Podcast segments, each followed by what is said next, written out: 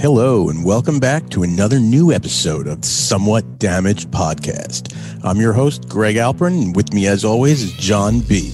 Today, we welcome our guest, Jason Collins. You know him from his hit podcast, The Lion's Den, which he hosts with Brent Morin. He's an LA based stand up comedian and an all around fun guy. Sit back, relax, and give it a laugh. Be out there um, August. I'll be in New York August 16th to the 23rd. Oh, cool. Where? I'm going to be doing. I got some shows at New York Comedy Club.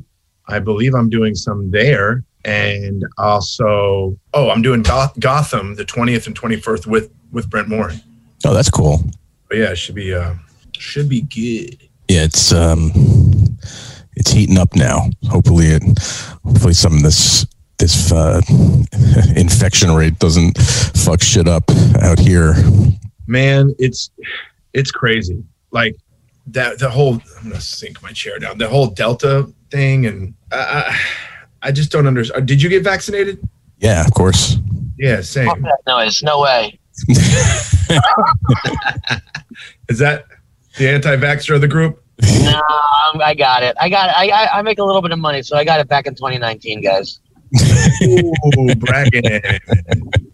Yeah, John got a different type of vaccine that he thinks is covering him, but uh, yeah, no, John got he got vaxxed, of course. Um, Well, I'm fully vaccinated. I don't understand the whole issue with people that that I get. I get people that aren't getting it if they have like a, a if they have a medical condition that it'll that it, that it's scary sure. that it affect or hurt them. But when their only reason is like, oh no, man, I don't trust it. I'm Yeah. like, okay, doc. Yeah. Yeah. It's amazing how many people failed fucking bio in high school and all of a sudden are experts on Facebook. It's like, Exactly. Shut up. Yeah. It's like it is scary though. I mean, the Delta variant had has affected one of the comedians in New York City that we work with. And you know it, it, it it's it, it's it's jarring because you know we waited so long to get this vaccine, and then you can find out that being vaccinated and take and you know being careful because this comic is fairly careful, and they get it. Like it's it's it's it's scary. I mean, the store is you got it. I, I ended up in the hospital for a week. Oh shit! First time in my life. I'm 50 years old. First time in my entire life I had to be rushed to the hospital in an ambulance. Wow. That must have been expensive. Oh, 50 grand. Oh fuck! my wife had to call 911 what happened was my story is so weird it attacked my spine i got my back went out now my back has gone out plenty of times i, I used to teach i taught martial arts for like 35 years before i did stand up and i had i had back issues and, and if ever my back went out it was like well, i guess we're going to take the day off and then the next day i'd be fine so that day my back went out at around I don't know, 1.30 in the afternoon, but it was like just like a little pinch, like, ooh, which is something I'm used to. Throughout the day, it's getting worse and worse and worse. By 3:30 a.m., I am completely incapacitated. I cannot move. The spasms were so painful that I would pass out Wow. pain. And I told my wife, I says, look, if somebody tried breaking in the house right now, there's literally nothing I can do. I'm useless right now. So we called 911. The paramedics came. They they put me on a stretcher and got me to the hospital. It was so funny. At one point, I'm in the I'm in my front yard on a stretcher and I can't move. And I look at the paramedic and I'm like, you know, it's 3:30 in the morning. I said, no one's out here, right? The kid's such a nice kid. Goes, no, no, no, nobody, nobody knows. You're good. And then we get to the hospital and my wife goes, fucking everybody was out there. the kid was just being nice. So didn't want me to panic. But yeah, get to the hospital. I was waiting on a COVID test because I, I Brent Morin and I did uh, the Comedy Club of Kansas City, and the flight home they packed us on the plane like sardines. It was insane, and I'm like, this is where we get it. So I took a COVID test, and I was waiting for the results when that happened, and I got the result, the email result, while I was in the ER that it was positive. Right at the same time, the hospital gave me a test and said it was positive. So it was. So then I was in the hospital for a week. I uh, my my other symptoms were pretty mild. Like there was one my my oxygen levels were pretty scary, but I got got over it pretty quick. But the doctor was like, "Yo, as soon as you can get up and walk on your own, you can go home." And that took about five days. Did they ever figure out why, like how it attacks your spine? They said it just this thing is so unpredictable, and it sometimes it'll attack your weak, the weakest part of your body. And I guess my lower back is one of my weak points. And I hadn't been, you know, throughout the pandemic, I hadn't been working out. I wasn't going to the gym. I wasn't doing anything. I was just getting soft. Hmm. Maybe that explains why I haven't been able to get hard since I got it in December. the weakest spot of my body. Also 50, by the way. so I loved it if you said that explains why I can't get hard since I got it 15 years ago. Um, yeah, it's funny. I, I got- stop thinking about Greg's dick. Fuck. Sorry, John. I know you're in the car with your mom. Um, yeah, you know, I got it. I got it in, in December, like or like at the end of December, yeah. and also very odd circumstances. Not like that. I I didn't wind up in the hospital. I, I had pretty minor symptoms, but I I I still can't figure out really where I may have gotten it because I went to Florida for a week with my 16 year old son. Right. So obviously I got it in Florida, but I was in an area of Florida with a very low infection rate and was incredibly careful and was with my son, shared the car unmasked, our house unmasked, you know, probably shared a bag of potato chips together, all of that stuff. And I we took a test the morning we were leaving Florida. I was negative, he was negative. Got home, next morning woke up and I'm like, I feel a little weird that night I got really bad chills. I'm like, oh shit, like this is probably COVID. Next day, took a test, got the results later that day, positive. My son, who I was with for seven days, same room, everything, never got it. Has cons- consistently tested negative. My wife, who I who I slept in our bed two nights, never got it. My oh. younger son, who I probably had five minutes of communication with, who was not on vacation with me, caught it from me. it crazy. My wife got it, but neither one of my kids got it. Yeah, it's insane. So it's yeah, it's wild. It, it it's it's totally unpredictable. So like when I got it, the doctors were like, "Oh, your your whole house is going to get it." So just buckle down for two weeks. Yeah, her and I lived on opposite sides of the house for the first week because we had to isolate. First, you isolate, then you quarantine. Yeah. We isolated and then we quarantined and then we both got a negative test. And, um, How'd your kids not get it? How'd, how'd you take care of your kids? Well, my my, my oldest, oh, they're older. Yeah, my youngest is doesn't live here. My youngest has a place in downtown. He's 26 years old, and my but my oldest, who's 31, he moved back home for a little bit, and he, but he's, I mean, it's it's like he's not even here. You know, he's a, right. he's got a job and he's got a career going on, but he's you know, trying to save some money. But so we, he just, he just made it a point to just not be around us at all. He just kept his distance. And I mean, we're disinfecting everything. I'm literally living in my bedroom. I, I'm compostmating for food and, and, uh, just, just isolating. And, and he, he, he got through it. He survived it. But yeah, Brent, Brent got it on that same trip. Wow. The kid, Will Burkhart, that, um, very funny comic, but he also produces our, our podcast. He got it. So yeah, it was a nice little, uh, super spreader that I caused. Yeah. I'm pretty sure it was the plane because we kept we kept having our reps check back at the club. No one at the club. Either they were lying, but they're like, we have no issues over here with so and we were social distancing, no greet, no meet and greet, nothing like that after the show. So yeah, it was the plane. I mean, yeah. sardines. They had. A- oh, we're scummy people. We there was definitely an infection that happened over there. We just don't want to tell you guys about it. It, it, oh, it, dollar. I mean, money's money, guys. You know, green, money was still green during the pandemic. That's right. we gotta make our we gotta make our money. Exactly, but it's weird, like how what uh, LA's doing. I mean, like, listen, I just saw store. Uh, they shut down on Tuesday, which was crazy. Which you know, I was was was very surprised. And then, um, yeah, I mean, just being back to the mask mandates. I mean, how do you feel about masks in comedy clubs? I mean, are you able to hear the laughter as, as well? I mean, right now, what they're doing is you, you got to wear your mask to get up and go to the restroom and move around. But they're when they're sitting at the tables, they're they're taking them off because they're drinking and eating. Right. Right. So they have them off, and uh, it's so so far most of the show. I did a show last night in Long Beach, California, that was nobody was wearing masks. They all wore them walking in the door, But once they were at their seat, none of the comedians were, and you know we're all at the bar together. But um, yeah, it's just that hasn't seemed to be be a, the problem was when the the room was half full or like a third full or whatever. Mhm. When I, the first my first set back in the original uh, at the comedy store when things started opening up was very strange. I mean, I don't know if you guys ever been in that room, Sure.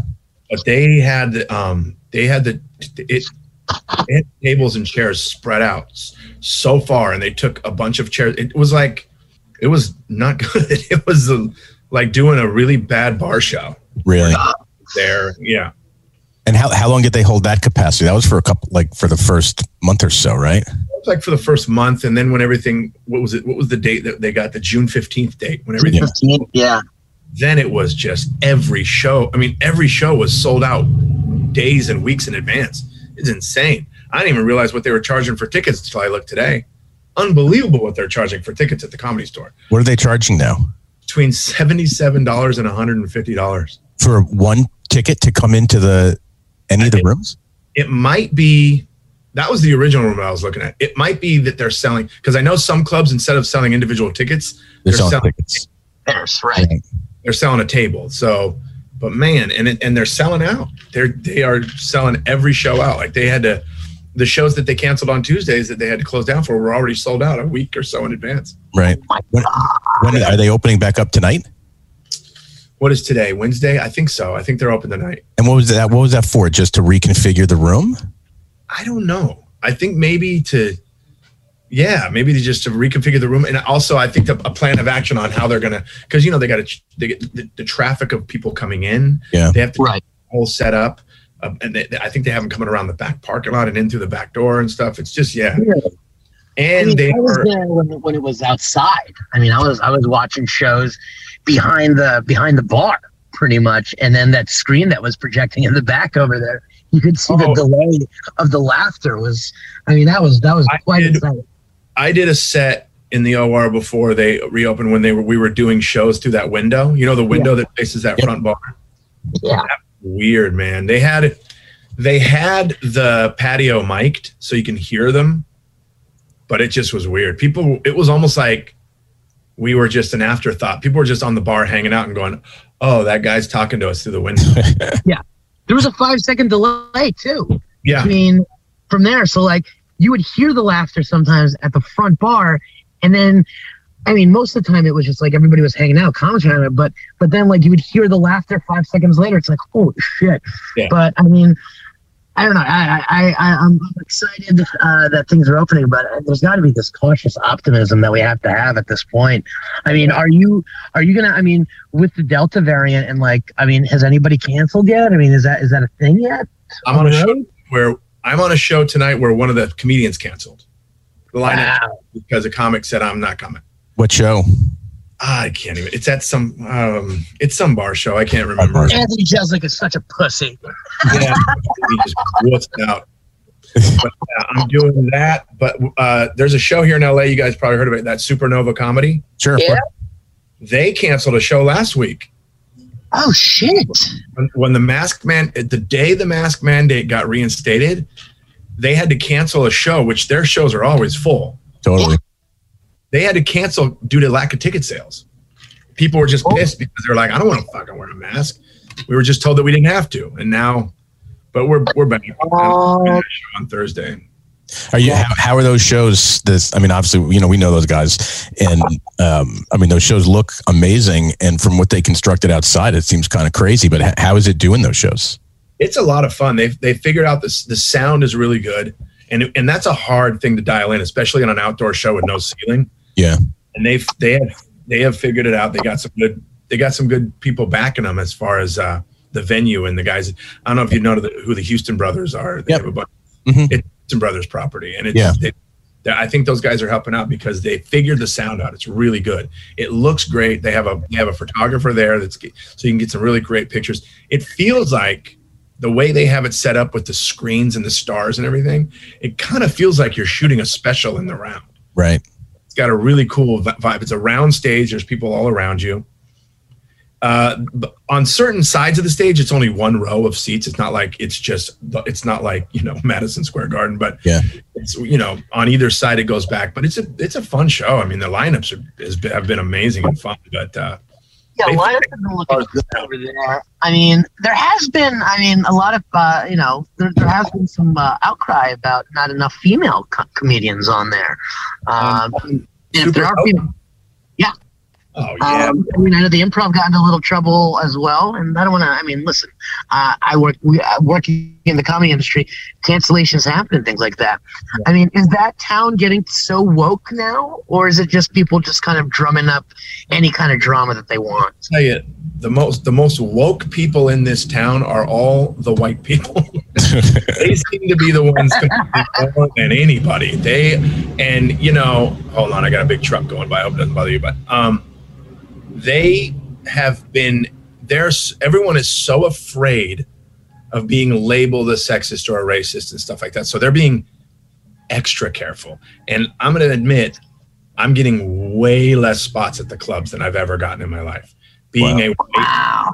a 50 year old man. And I understand why they're doing it, but I personally think they're going about it the wrong way because you, you, at the end of the day, I don't think the audience cares. Yeah. I really don't. I think the audience pays to see a funny comedy show.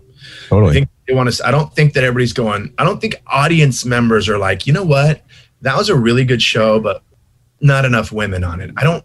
I don't think. I think they just. First of all, the lineups are posted before the show, and they're selling out.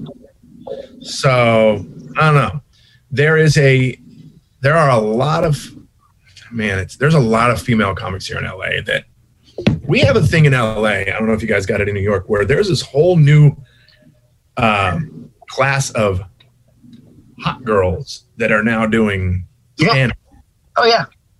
And boy, I tell you, a lot of them are working their asses off. A lot of them. A lot of them, in my opinion, are being extremely uh, what's the entitled. Sure. I need to be booked because I'm a girl, not because I'm funny but because I'm a girl, I need to be booked. And that I don't like.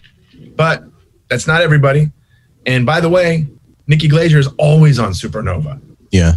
You know, uh, uh, um, Eliza, Lara is always on Supernova. I mean, we have, and, and the thing is, a lot of people don't realize it's a numbers thing.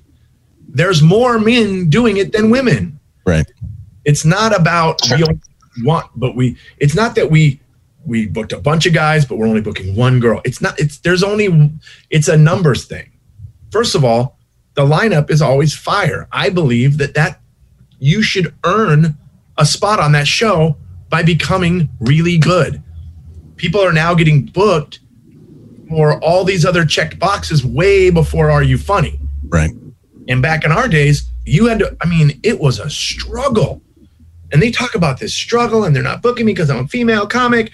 You've been doing it for two years. Yeah. You've been doing it for two years.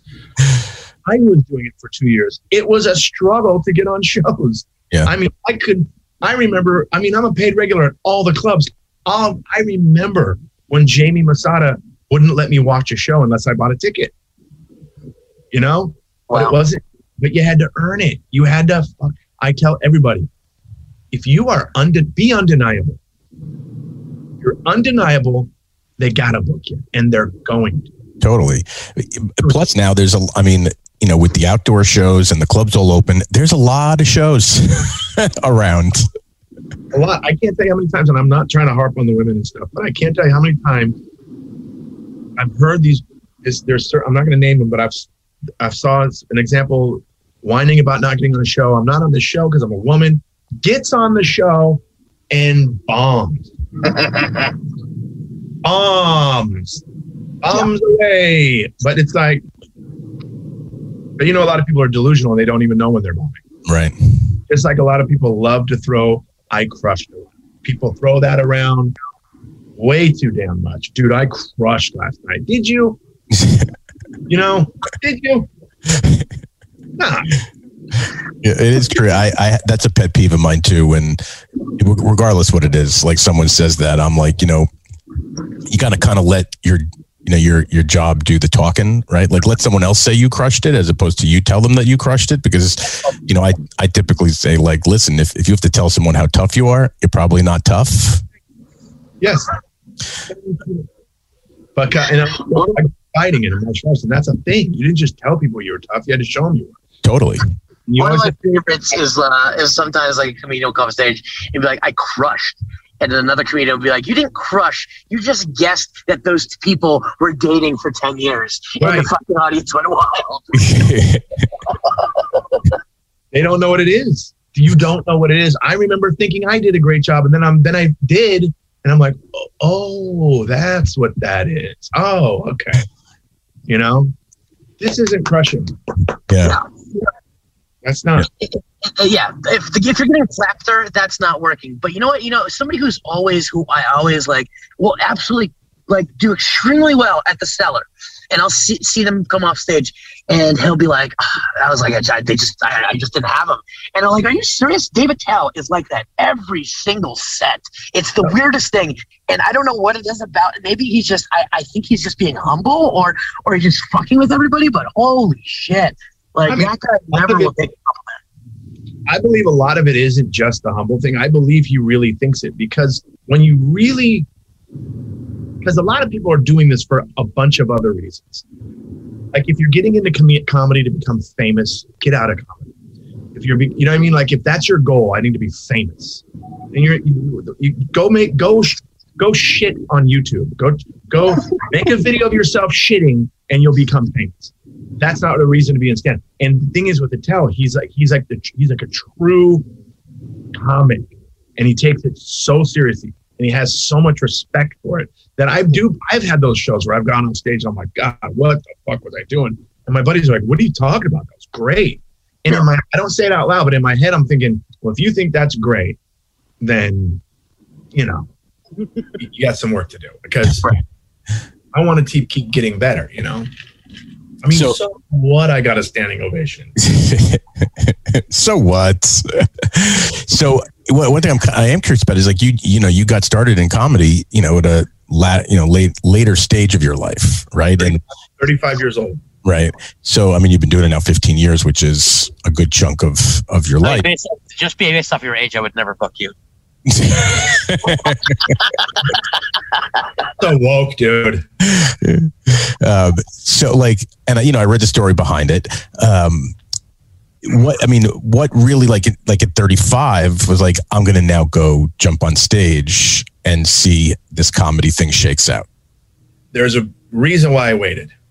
That feeling of I need to do this was I had it at a very young age, 19, 20, 21 years old. However, I had children at that young age. Right. Started raising kids when I was, you know, 20. Wow. And um, my father was in the entertainment industry. My dad had a hit single in 1970, and he toured and he was gone a lot. And he told me, he's like, don't miss anything, don't miss any of it. You know, he missed a lot. Like, he, the day after I was born, he went on tour for three months. And Holy shit. Wow. Your dad, Frankie Valli? Jesus. yeah, how'd you know? That's where I get the falsetto from. Uh, no, he had it. You know, it was the typical Hollywood LA story. He was a one-hit wonder. They they toured around, and and then the band all everybody in the band wanted to be a leader, so they all broke up. Right.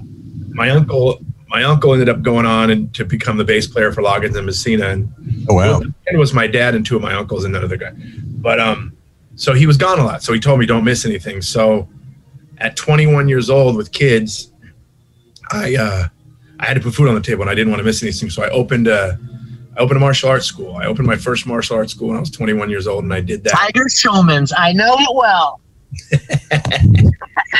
and I did that for the next whatever 20 years. I started doing stand up when the boys were, um, let's see, 11 and 16 years old. Wow. Figured I saw the steps. I did coach the little league. I'm now I could start doing this, and they they're they they're in. Honestly, that was still too early. I, I had issues with the boys, them telling me I was gone a lot, you know. That, but still, that's one of the reasons I started when I was late. But because I started so late, I like just bogarted my way into the business. I didn't do. I've never done an open mic ever, Wow. and um, I lied my way into comedy. I basically BS'd my way into comedy. I've been doing stand up for 15 years. I've been friends with Jo Koy and Russell Peters for a little over 20 years. I've been friends with those guys for a long time. So I had friends that were very successful comedians. those, those guys are comics? yeah, I don't know if you've ever heard of them. I'm not familiar. Not familiar. But yeah, these guys, they kind of. And So wait, so, you, so you're blowing those guys to get spots. what's that? I didn't hear So you. you're blowing these guys to get spots. Hundred percent blowing You're them, blowing them to get spots. but I'm Got it, got it. talking. I'm talking peppermill. all- I needed those spots, dude. Um, no, but so Jo told me once. He's like, go to the Haha Cafe and start doing their open mic. And in my head, I'm like, fucking open mic. I- I'm 35 years old. And by the way, just watch. My dad just passed away, so now I'm questioning my mortality and how long I'm going to live and all that stuff. I don't have time for anything. So I go to the Haha Cafe. I ask for the owner of the club. This is how I thought it worked. and I, can I speak to the owner, please? You know. He's like, what do you, what do you want? I go, hi, my name's Jason Collins. I'm a comedian. Uh, Jo Koy told, and I also, and I, the night before, I was having dinner with Jo Koy, Frazer Smith, and Jon Lovitz. Wow. So those are the names I dropped. I said, those guys told me to come here. This is a great club that I that you should. I said that you guys should put me up. Oh God! No, you did it. He says, he says, Jo told you that. I go, yeah. He goes, how long have you been doing this? I go, five years. I've never done it. he said, come back tomorrow. You're on the show. And- Oh shit! And the show was a freaking Friday night show, eight o'clock show. I get there, there, they go, you're going third, and you're doing 15 minutes. Whoa. Ooh. Never done comedy before. Holy fuck! I'm man. teaching large groups of people every day. I'm, I know how to run. I know how to keep the attention of a large group of people, and I taught with humor. But I'm like, boy, this is oh boy, this is different. So my first time going up, I went up I, and I just kind of winged it. I just I didn't write anything, and uh, I just had some fun. And I talked about my life and my wife and my kids. Did fine. I get off stage, and the guy goes, "Come back tomorrow. You're on the show tomorrow." And I've been doing doing it ever since. That's amazing. That really is an amazing story. And uh, I mean, Hold the Bro, This is a precursor to all of our listeners. Don't pull this bullshit with Yeah, any is- other club. I tell everybody, don't do this. This is my story and only mine. Don't do this. it, it's funny. I mean, I can relate to that story very well for a, a couple of reasons. Uh, one, I, I also grew up with a father in the entertainment and sports world, so I kind of know that, you know, growing up thing. Uh, but I started a music magazine basically out of the same type of bullshit kind of story, right? Mm. So this is going back 20 years also. I wanted to go to a concert and a, fr- and it was a, one of these radio, you know, you got to win them on the radio kind of bullshit shows. And I'm like, I'm not doing that. Like, uh, forget that. So a friend was like, Oh, I happen to know the publicist at blank, you know, you should call them and make up some story. So I called up this publicist and said, Hey, I have a music magazine and I'd like to cover the show. And, you know, this obviously, I'm making it shorter. And he was like, Okay, so uh, there's two tickets for you. Go, you know, go to the show and cover it and write about it. And I'm like, holy shit, that was easy. So I go to the show, and then the next day, I'm like, I better start that fucking music magazine. Right? You know what else? It's funny because back then I'm lucky that social media didn't exist. oh, because easy it would have been for them to just look me up and go, "This guy's not anybody." Oh, 100 percent. Like it, there was, I, it was an online. I had, you know, it was an online magazine, and it, it actually, what I said existed existed, but it was not a magazine. It was just a website that I had started like a week before, right? Right. With my with my, for my father, who also passed right around the same time, and I'm like, all right, I'll use that as the basis for this bullshit story, thinking they would probably not check it, which they didn't. And then the next day, I start. I literally went wrote a whole. I never wrote anything before in my life. I went and wrote this review of the show, posted it, and I had a music magazine for almost ten years out of that. Who was the band? Nine Inch Nails. Holy shit! That's amazing. I love it. I love stories like that. And then I saw Trent on a flight like two years ago from Burbank to Vegas. And I'm like, oh, I got it. It was a very small plane. I'm like, all right, I got to go tell him this story. And we got off the plane. I walked up to him while he was waiting for a bag. And I told him this story. He couldn't have cared any less. like, I was obviously bothering him. He was like, I don't care. You know, I'm an old, you know, I'm 50 years old. he doesn't give a shit. Oh, man, can you grab that Samsonite over there for me? I know right. Can you get my bag? I thought that's what you were bringing over here. so do you want me to send your tits or what? I don't know. you should have asked him that. Anyway, anyway, I was watching a bunch of your clips and I went down like crazy, crazy black hole just watching your clips online. And there's two in particular that it, I, that I mean, everyone that travels a lot, and I travel a lot. We're tra- was traveling a lot for work. Every week, I'm on a plane in an airport, whatever. Your bit on people in airports has gone through my mind every single time I've been in the airport the last ten years. Unbelievable. And the thing is, I like uh, um, people don't understand it. This isn't something that I sat at a coffee shop and thought about would be funny. That's not how I write, anyways. I write on stage. Right. This is all because I'm in the airport going, "What the fuck is wrong with all these people? Talk about it night on stage. It's unbelievable. I've had a lot of like lower level comics go, "Oh, you're doing airline material." I'm like, "It's not airline material. It's Jason Collins material." Yeah. Because I open my bit about how I'm just an angry dad, anyways, and then it goes into everything that I do.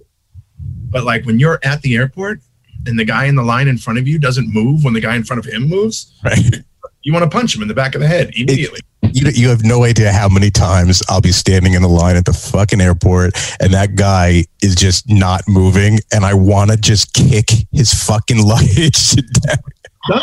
That's the crazy part. I, I actually do it. Brent Morin talks about it on stage because it, if he goes on after me, he's like, that stuff that he's saying is not a lie. And he tells a story about me poking this guy in the back to get him to move. I literally went like this, move. I look back like he's going to fight me, but then he just he's an angry dad. He's like, oh, okay, I it, it's. I mean, I, I do. I think on the Capitol. We're gonna we're gonna let this one slide. but I, I do. You know, I mean, they you know they say your your comedy is you know. um observational which yes it's observational but at the same time you know i think that that's what makes it so hysterically funny to people because every every you can relate to every single thing. Like there's something in people in in your bits and your your comedy that everybody can relate to. If it's not the airline thing, it's about embarrassing their kid. You know, whatever it is, like you all can relate to something there. And I mean, I just went down this deep black hole and I was if thankfully nobody was in my house when I was watching it because they would definitely have called someone to take me away. That's great. But it was awesome. Yeah, John, you should you should check. I'll send you this clip. You will you will definitely want to check it out. Like, I mean, I'm, we're excited because you're actually you're going to be in town too, right? August twenty third. I'll be there. Sick, and you'll be you'll be doing Gotham, and then you're doing some spots over at uh, New York Comedy Club. We'd love you to stop up to stand up New York as well while you're in town. Definitely. Shit. I yes. mean, it's uh, what? How's uh? How do you like? Um, I mean, are, you've always been a West Coast guy your your entire life, or? I grew up. I was born and raised out here. I was. I mean, I'm so LA. I was born in Santa Monica, and then but what? I was. Yeah. They have a hospital out there. They have a. It's St. John's Hospital to the Stars, baby. Um. but I was raised in Long Beach. I was raised down here in Long Beach. I moved out of Hollywood when I was about. My family moved us out of Hollywood when we were, I think, six years old. We moved down to Long Beach, and I've been and I was raised in Long Beach for the rest of my life down here, which is only like a half hour south of Hollywood, you know? Yeah. Do you feel that there's anything? Do you feel like, I mean, do you, do you want to be in New York? Is there a bit of you that's like, you know, the kids are older now. Like, let me do the New York grind. You know, let me hit seven, eight spots a night and just, Here's, you know, my fear about that. Because every time I'm in New York, I get tons of spots. But I have this feeling of they're giving me those spots because I'm from out of town. And if I move there, is it going to become a thing now where I'm like, uh oh, I'm just a New York guy now and I'm just battling for spots like everybody else? Sure. What do you think? I mean, essentially, there is a little bit because the one thing is perspective. Is the one great thing is that when I started um, at Stand Up New York, it was you know I was watching and listen, I still am. I'm I'm I'm shocked to be amongst these amazingly funny people who I've seen on Netflix and Comedy Central. But the one thing after a year that I realized is that there's a certain tone that all New York comics have. Right. And one of the first people that kind of broke me out of it was a guy that you probably know, Grant Cotter. Oh, I And- love him. Grant's a buddy. Grant is such a great dude, and there's a different perspective that, and it's almost a laid back uh, style that you feel.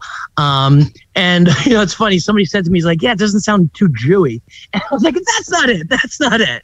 But there is a different perspective, and it's it's nice to kind of break that monotony. Um, you know, amongst your New York comics that are, you know, a little bit more self-deprecating, that you know have a little bit, and I'm gonna say have a little bit more confidence and it's not a confidence, but they say uh, they're a little bit more full of themselves on stage, and and you can hear it, um, and it My- works well. experience, my very first first experience doing stand up in New York was, I mean, it was years ago. Remember the the Ha right off Yeah. Times Square, Yep, that wonderful place. Um, it's that's it's now called. Uh, the, there's another one that's it's LOLs now. is it the same place? It's a different place, but it's the very it's the same exact perspective. People are barking you in that are homeless, that are you know trying to just get five bucks. I did stand up there, and I'm watching the show before I go up, and it was whatever. And the audience was like, "Hey." Yeah. I was the only comedian on the show that night to take the mic out of the mic stand and move around the stage. Yeah. And I don't know if that's because it, it's so fucking cold there and everybody just, like, you know what I mean? But and and the audience seemed to just kind of light up. Yeah. Like it's a different vibe. But now I don't even think of it like that, like as how comics is done. This is how comics done here. This is how it's done here. I just do me wherever I'm at. Yeah. Mhm. Whether I'm in the South, whether I'm in Canada, whether I'm overseas, and I've done comedy. I've done comedy in Africa. I've done comedy in Dubai. I've done it in the Middle East. I've done I've done comedy in India, and I've never adjusted to it because Mhm. I'm the way I look at it is like they asked me to do this for a reason, Right. you know. But Well, when I agree. was in New York, there was a, f- a little while there where I was a little bit like, "Are these guys gonna hate me?" And then I just didn't did me on stage, and it was great. And and I was offered spots, and it was awesome. I some people don't translate. It doesn't translate with some people, but there is like if you've got it in LA, if there's something there, and maybe it is that California laid back vibe that you know only people that you know are born and bred on the uh, you know from uh, from LA kind of have that it translates so well. But there are, but but you know, I mean, like, yeah, it, you will get those moments where sometimes I'm watching a comedy show and you know it's the same comics that I kind of have, and yeah, it's Mike in the stand the whole time, arms crossed, and they're killing. But it just, I mean, it can seem monotonous. And I know I'm going to get a, we're going to get a lot of hate from this, but you know, I mean, I, I listen. I there's a reason that I wanted to go to LA and do shows out there uh, during the pandemic is because it's a brand new area. Um, and you can, you know, what's funny is like, and you can probably see this as well. You see, uh, if you see a New York comic in Los Angeles around February where it's better weather, weather, oh gosh, their their face lights up. They're just, it's like they like like they're they're playing the Tonight Show. It doesn't matter if it's like some bar, you know. And that's the thing. It's the glitzy, glitzy bullshit in LA. Here's what I always tell people the difference between LA, because there's a difference between the audience, in my opinion, as well. Sure, absolutely. Here's what I tell people I said, when you go to New York, the audience wants to see funny. When you go to LA, the audience wants to see famous. Sure. 100%. We Yeah. just talked, Greg. Greg, did we not just talk about this yesterday at the bar? Oh, yeah. I mean, we talk about it all the time. Yeah, Yeah. See famous people. They want to see famous people. it was. You know, perfect example. I've done shows where the famous guy did whatever and I did really well. And people came up to me and went, Oh my God, you were our favorite one. But we got to go get a picture with this guy. You know what I mean? Yeah. yeah. Or, or, or the, or the pretty, you know, it's, it's the, the, the Instagram moments is what people are looking for. I mean, no matter where they go. I mean, we did a show in LA a few weeks ago and I mean, the audience that came to this one show, I mean, John, correct me if I'm wrong. I mean, it was pound for pound. I mean, the audience, some of the best looking people I've seen in one place at one time. there was so much cocaine in one place. It was unbelievable. I was like, this is insane. Oh, People- yeah. And some of the people, it's just like, Like, Whoa, if But it cocaine was obvious that they were there because it was a, a you know it was, like, it was a stacked lineup, and they just wanted to seemingly be there for to you know this stacked lineup and take their Instagram photos because they didn't seem like they were there to laugh. if there. you look at top It- pictures from that day, this is this is this is uh, I think I think Jason you might agree with this. If you look at top pictures from that day, because I was going through my phone uh, at the end of the night and I was looking at that location because we were down at the Kimpton in Wilshire.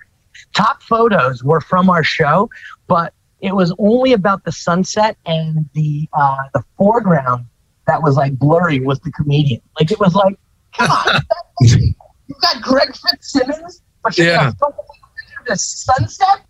Yeah, I know that show.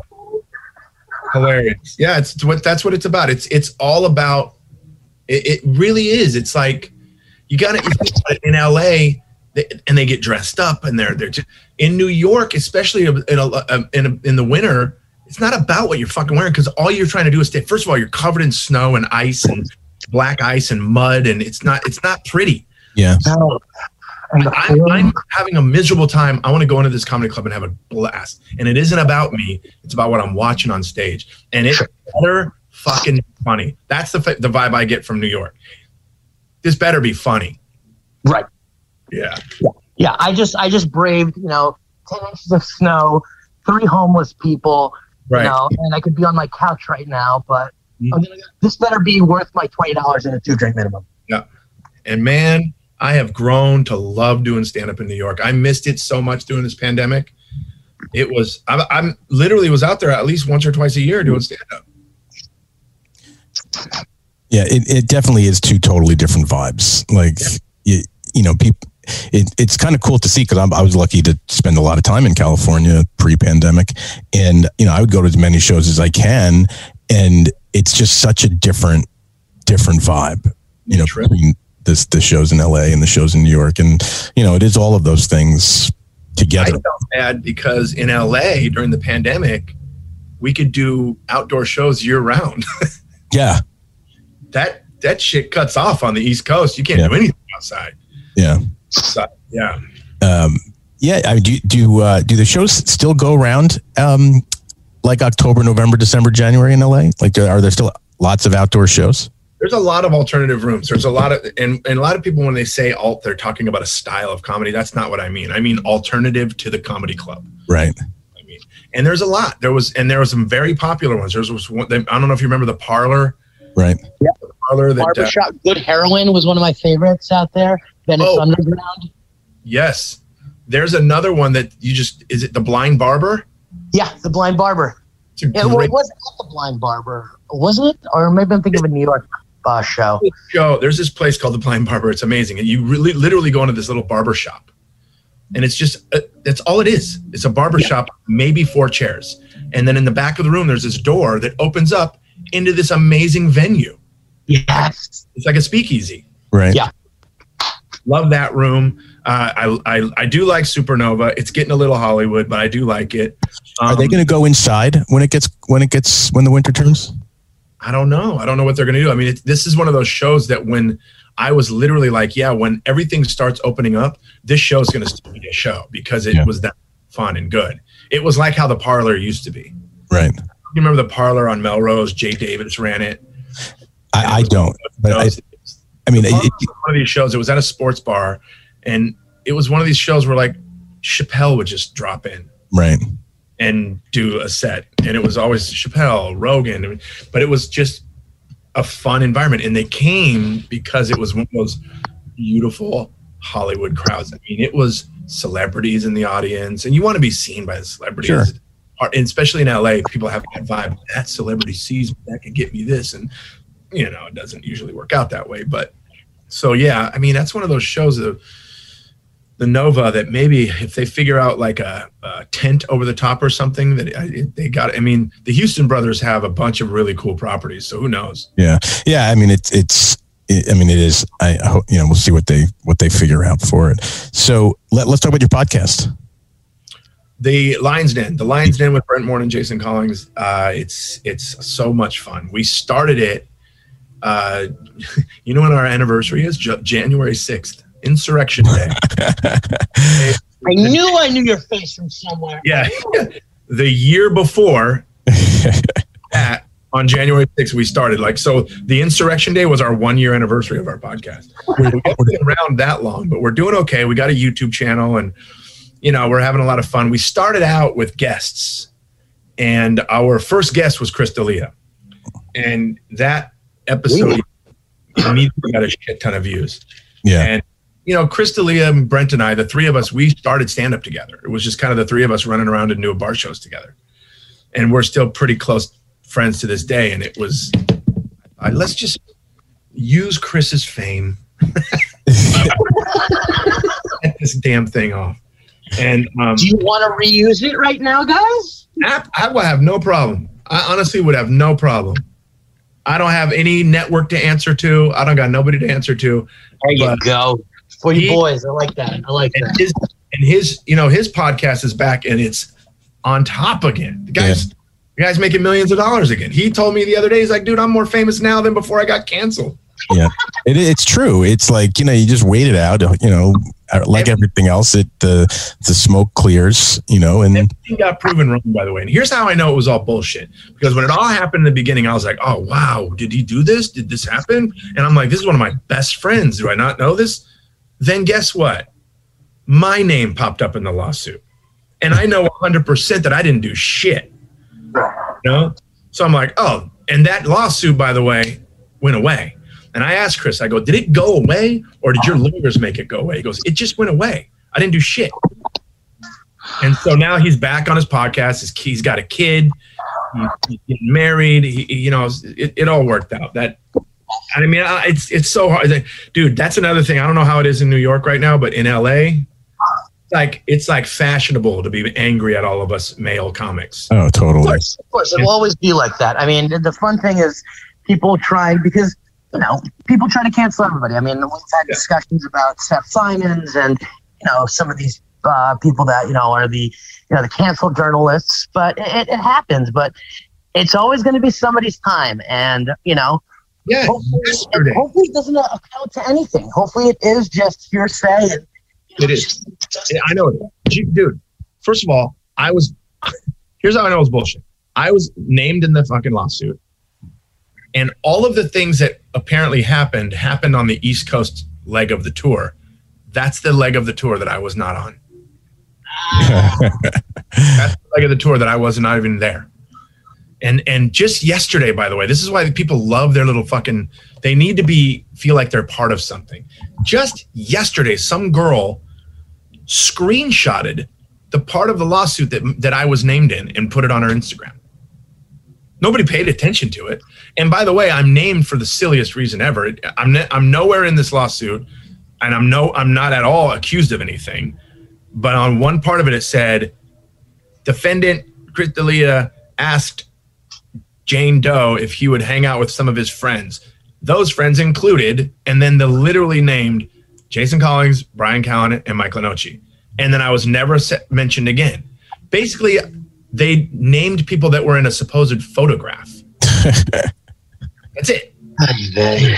This girl yesterday posts that a screenshot of that said and says, "Oh man, I can't tell you how abused I was when I dated a male comic." And I'm like, "You- "You're just trying to be a part of the movement, you Yeah. know?" It's it's Give me a break. silly. So when is Chris going to get back out on stage? He's any any any Thinking about ideas? No, pretty, I'm thinking it's going to be soon though because we've we started hanging out. He started he started hanging out at the factory a little bit. The factory is open arms right now. They're like, "Come back." Right.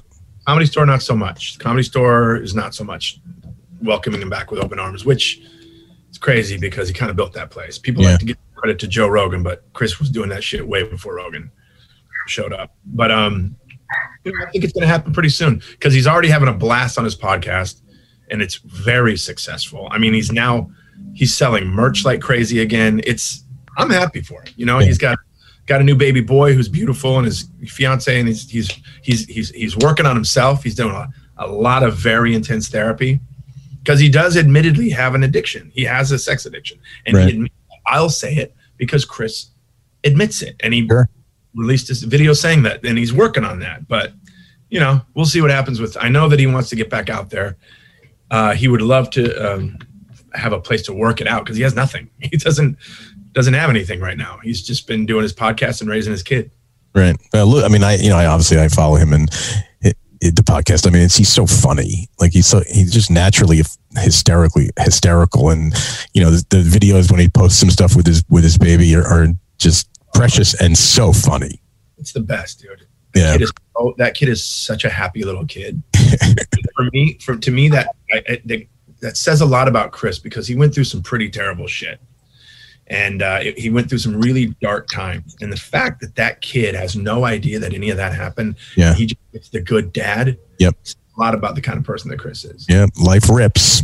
Uh, yeah, I mean, and his merch does tremendous. Like I, my my friends do his his merch store, um, and it's just it's crazy. Um, it's it's awesome and good for him. Hopefully, he gets it back out there soon because you know it would be it would be fun to see him back out on stage talking about whatever the fuck he wants to talk about. and he, I know he's going to talk about the kid and all that stuff. He's gonna he's got a lot to talk about. Right. So besides besides the podcast and coming east, anything else happening soon? I have my own YouTube channel, Mr. Jason Collins. People want to check that out. It's basically it's on YouTube. It's going to go into audio pretty soon, but it's called it's called Mr. Jason Collins on YouTube. It's a YouTube channel. I just talk to the camera and just BS for about a half an hour or so, and my brother helps me produce it. I have an identical twin brother, beautiful guy by the way, so good. he's he's producing my podcast. He does all the post production and graphic work for the Lions Den Pod as well. And uh, so yeah, Lions Den Podcast, guys, check that out. We're we're really looking to get some more subscriptions. We're we're um, having a lot of fun, and if you're not seeing it, I've you're missing out on a lot of fun. We just it's a fun podcast. We don't get dark. We don't get political. We just fuck around for an hour, and it's so fun. We have a very you know loyal fan base that they're always sending us gifts and like I mean our our studio is just full of artwork and gifts and everything that we're getting sent. I mean, I I- have a love of shoes. I don't know if you can see these back here, but I've had podcast listeners send me like really fucking nice Jordans and Nikes and like wow. I got these custom made Jordans that I this one of our listeners commissioned an artist in Japan to hand paint a pair of Air Jordan ones for me and just sent it to us. It's amazing. Wow. So if any of our listeners want to send me or John or, or Jason some Air Jordans, like we'll we'll take them. I mean, I would like to take them first. First 11. crack, but you know, yeah, I'm a size 11 too. It's fine. We, we can trade them back and forth. A buddy of mine's kid just went to some something at USC last week where it was like a sneaker like class, and Wow. I, I don't know if Nike spawned, but they made custom Jordans. Like he sent me pictures of his custom Jordans that he made in this one week camp. I can't imagine what he paid to send his kid to this sneaker class. website does this thing. Nike does this thing called Nikes by You. Yeah. And you go in there and you can design, dude. And I don't know if you you you listen you've listened to my comedy where I talk about Dad Mad. Yeah. That whole Dad Mad thing. I got to show you these. yesterday. These just came yesterday, and I'm in, I'm in love, dude. Look at this. You ready? Oh shit, that that's awesome. Dad Mad on the back of my Air Force Ones. Are you gonna That's wear like sick. where where where are you gonna wear those? Like, is that a stage show shoe? I wore them last night. But like, what'd you do besides walk around the house in them? No, I wore them at, uh, at my show last night. Oh, your show, right, right. I show off, baby. I flex. But you're not wearing those to the Dodger games. Like, you're not going out. No outdoor carnivals, none of that shit. This is a, is a thing for me. It's it's like a lot. It's much deeper issues. I grew, I grew up very poor, you know, and watched a bunch of kids around me get the best shoes ever. And my, you know, we had to run around and try to find outlet stores. And then when we found a good pair of shoes, we kept them forever. Yeah. And we polished them and painted them to make them look new again. So like, I very was very envious of these kids that just would get these. sh- So now I just, I that's one of my things. I just buy shoes. Right. Well, now knowing you're an 11 and I'm an 11, next time I'm in LA, um, I'm coming by and I'm going to take some All right, shoes. check them out. just, just uh, so we usually wrap with um, this little bit we do. John, you you, the, you want to throw it out? Yeah. All right. So, I mean, listen, we've been talking a lot of comedy, but the biggest question, though, is what was the best thing you've had to eat this week? Best thing I've had to eat this week. Um, this week. Best thing I've had to eat this week. Shoot. Um, Could be last week. We we could extend it by. s- So, I'm not a big fast food guy, but I. Okay, so I was in uh, Arizona. I was just in Phoenix. I had this. You know how there's the Shake Shack? Sure. They had a Tikka Shack, which is Indian food. No.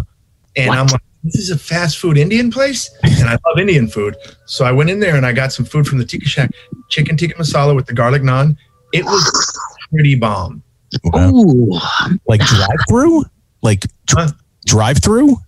No, it was it was walk up counter, and they bring it to your table and stuff. Right. They bring it to you, so it's not like number seven, and you pick Yeah. it up. Right. Order it at the counter, but then they bring it to you when it's ready. But it was it was it wasn't bad. It was pretty good. Huh. I love Indian food too. Like I'm a, I, I, yeah, that would that would definitely get me to pull over on the side of the road. I have problem foods though. Mac and cheese, anywhere that's that has a good mac and cheese.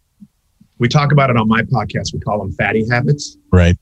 People send in their fatty habits, and we talk about our fatty habits. And man, mac and cheese and peanut butter M and M's, baby. That's my fatty habits. So, but what about if you put mac and cheese on something weird, like mac, like you know, you go to a, one of these pizza places that puts anything on the fucking slice of pizza. Like, where where do you draw the line? Here's how I would I would order it this way. I would say I would love the mac and cheese pizza. Hold the pizza.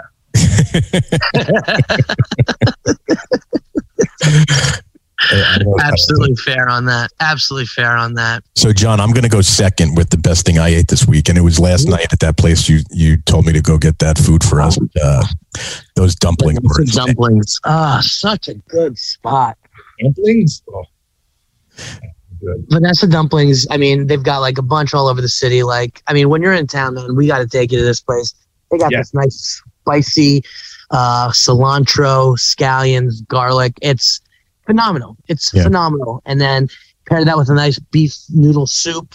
I mean, it's just uh, it's it's unbelievably good. It's like one of those like for me. It's not even a comfort food thing for me. It's just like I, it, it just it just it sets well with you. Like it's it, you feel balanced. It was too.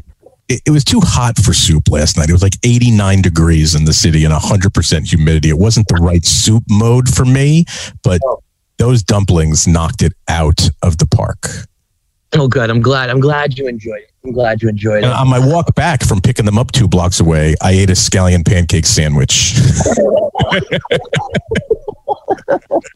What the hell is a pancake sandwich? you know, I didn't know what it was going to be either. No, a scallion pancake sandwich. You know, like the the the the Chinese food, like scallion pancake.